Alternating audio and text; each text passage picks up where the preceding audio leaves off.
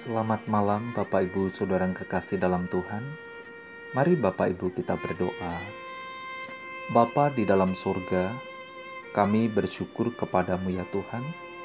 Engkau memberikan kesempatan kepada kami malam hari ini mau belajar firman-Mu. Tuhan, Engkau memberikan hikmat, pengertian yang berasal dari Tuhan.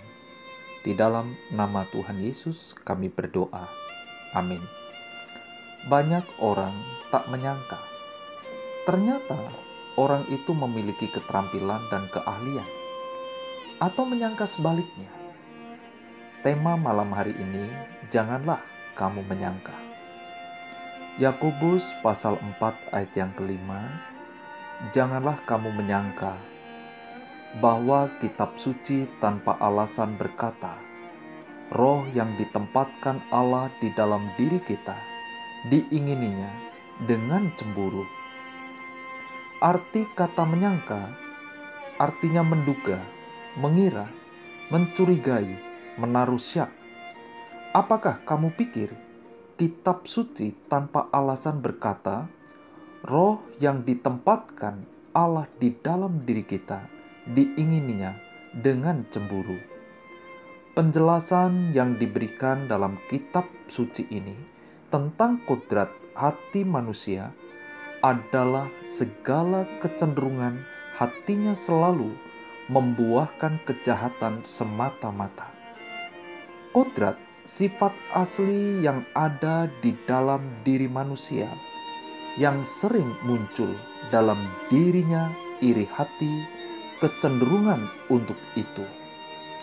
Kecenderungan kemegahan dan kesenangan yang hanya mementingkan keinginan duniawi. Sebagai orang percaya, kita adalah milik Allah. Maka Allah memberikan anugerah yang lebih daripada sekedar hidup dan bertindak seperti yang dilakukan pada umumnya.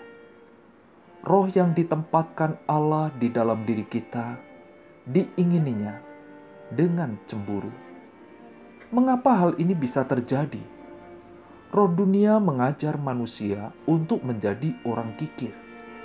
Allah mengajar mereka untuk bermurah hati. Roh dunia mengajar kita untuk menimbun atau mengeluarkan sesuatu hanya untuk diri sendiri.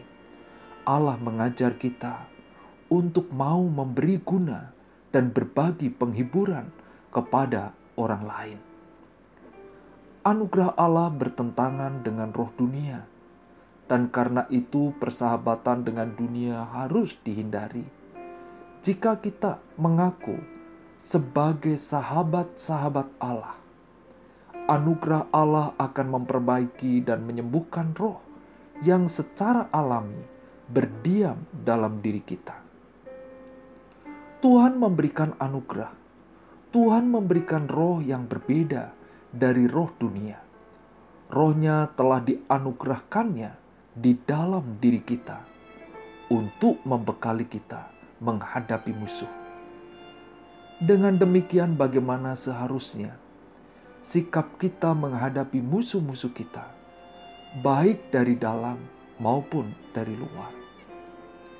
Mungkin berarti bahwa roh manusia dengan sendirinya membenci Allah dan sesama manusia dan mendambakan kesenangan berdosa di dunia ini. Namun, hal ini dapat diubah oleh kasih karunia Allah yang mendatangi semua orang yang dengan rendah hati menerima keselamatan dalam Kristus. Janganlah saudara menyangka roh yang ditempatkan Allah dalam diri saudara dan saya diinginnya dengan cemburu. Mari kita berdoa. Bapa Allah yang Maha Baik, Allah yang penuh kasih, Hati kami penuh syukur di hadapan-Mu ya Tuhan. Engkau memberikan roh yang mengajar kami, menuntun kami, membimbing kami, mengarahkan kami untuk mengikuti rencana dan kehendak-Mu. Kami berdoa untuk setiap pribadi yang mendengar firman-Mu malam hari ini. Tuhan terus memimpin, memberkati dalam kehidupannya. Sebentar lagi kami akan beristirahat. Kami memohon pimpinan, penyertaan dari Tuhan. Di dalam nama Tuhan Yesus, kami berdoa. Amin.